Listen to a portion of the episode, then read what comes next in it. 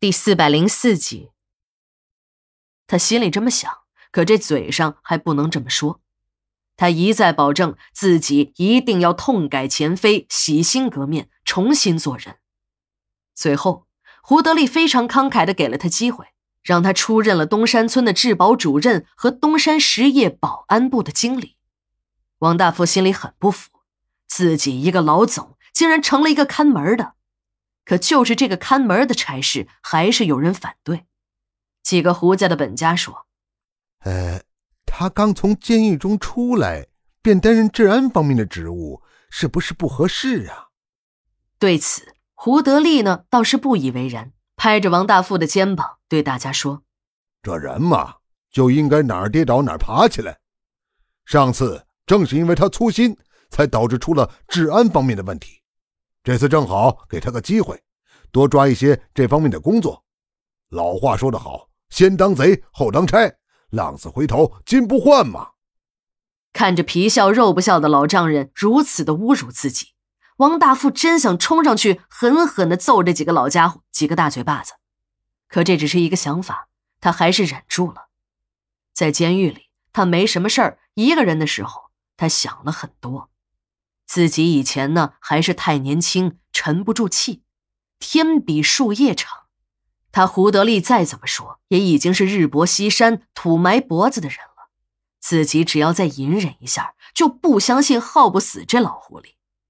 自己的当务之急，不是和这些人逞口舌之力，而是要把总经理的位子先给夺回来。王大富这个治保主任和保安部经理的椅子还没坐热呢。便接二连三的有人来汇报，又死人了。王大富骂娘了，怎么自己刚一上任就他妈的天天死人？看来连老天也不帮他。可他转念一想，又开心的笑了。王大富的心里虽然有一万个不情愿去当这个看门的官可他呢还是上任去了。在上任之前，他和老婆小芝倒了一夜的苦水。说自己是如何如何被人利用的，这才进了监狱。小芝一听丈夫比窦娥还冤，便急着问丈夫：“这个冤枉好人的王八羔子是谁？”这时的王大富真的想把胡德利给供出来，但他知道，如果自己真的这样做，小芝一定会去找他老子胡德利理论。到了那时，胡德利一定会知道是他王大富和小芝说的实情。他不想那样。因为自己已经替胡德利坐了半年的大牢，这罪都受完了，再因为几句牢骚话坏了自己的大事儿，那可真的是丢了西瓜捡芝麻了。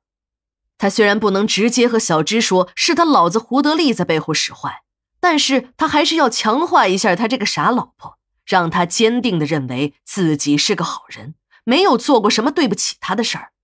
只有这样，小芝才会在胡德利面前替自己说话。正是由于王大富很好的利用了老婆在这个家里的影响力，这个总经理的位子才一直空着，胡德利那个一直当副总的本家才没有爬上来。王大富一直认为老婆小芝是个傻女人，可这傻有傻的好处。胡德利很怕这个蛮不讲理的女儿，正是小芝的有效阻击，他王大富才会有不断向最高权力挑战的机会。他的心里坚定的认为，小芝是一张王牌，自己只要利用好了这张王牌，便永远会立于不败之地。刚上任的王大富就碰上了头疼的事儿，几个分公司的负责人向他汇报说，自己的管区里不断的出事儿，小轻工们为了抢女人打架斗殴，还闹出了几条人命呢。这时的东山村已是厂房林立，矿井漫山遍野了。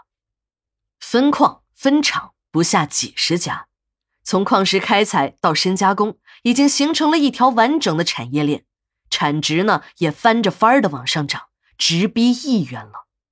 光生产一线的工人都有十几万人，加上为这些工人服务的配套设施，这里已经俨然成了一个封闭的小社会。由于生产的性质主要是以矿业为主，这十几万人严重的男女比例失调。男性工人占了百分之八十，只有为数不多的女工，还有相当一部分是已婚女性。在这些男工中，外地来东山村的务工者占了绝大部分，他们都是孤身一人来这里淘金的。